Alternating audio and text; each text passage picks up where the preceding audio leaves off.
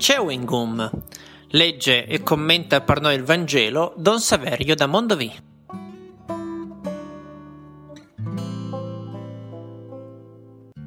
Dal Vangelo secondo Matteo, capitolo 1, versetti 18-24. Così fu generato Gesù Cristo. Sua madre Maria, essendo promessa sposa di Giuseppe, prima che andassero a vivere insieme, si trovò incinta per opera dello Spirito Santo. Giuseppe, suo sposo, poiché era uomo giusto e non voleva accusarla pubblicamente, pensò di ripudiarla in segreto. Mentre però stava considerando queste cose, ecco, gli apparve in sogno un angelo del Signore e gli disse Giuseppe, figlio di Davide, non temere di prendere con te Maria, tua sposa. Infatti il bambino che è generato in lei viene dallo Spirito Santo. Ella darà alla luce un figlio e tu lo chiamerai Gesù. Egli infatti salverà il suo popolo dai suoi peccati. Tutto questo è avvenuto perché si compisse ciò che era stato detto dal Signore per mezzo del profeta. Ecco, la Vergine concepirà e darà alla luce un figlio. A lui sarà dato il nome di Emanuele, che significa Dio con noi. Quando si destò dal sonno, Giuseppe fece come gli aveva ordinato l'angelo del Signore e prese con sé la sua sposa.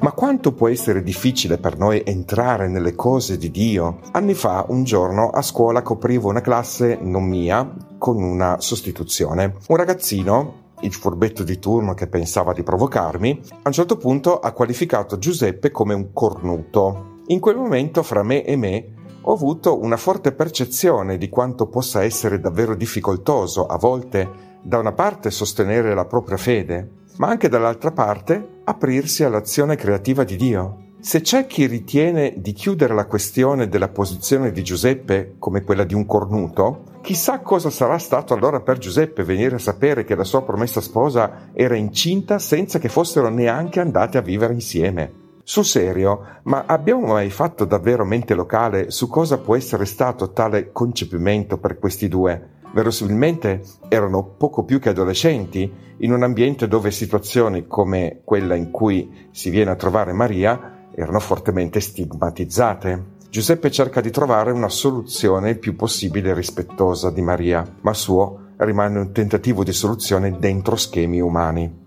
E invece quanto è lontano Dio dal nostro modo di pensare? Cito il capitolo 55 del profeta Isaia.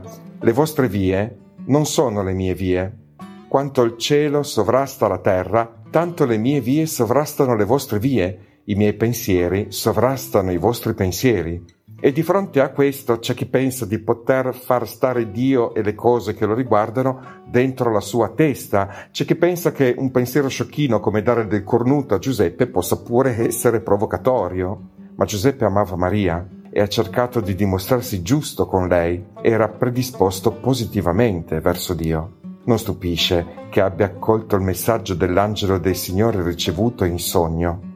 Se non possiamo far stare Dio nella nostra mente, nei nostri schemi mentali, possiamo però ragionevolmente affidarci al fatto che Dio è Dio e può benissimo realizzare la sua volontà insieme a noi, col nostro consenso e nonostante noi, nonostante non riusciamo a capire tutto. Buona giornata.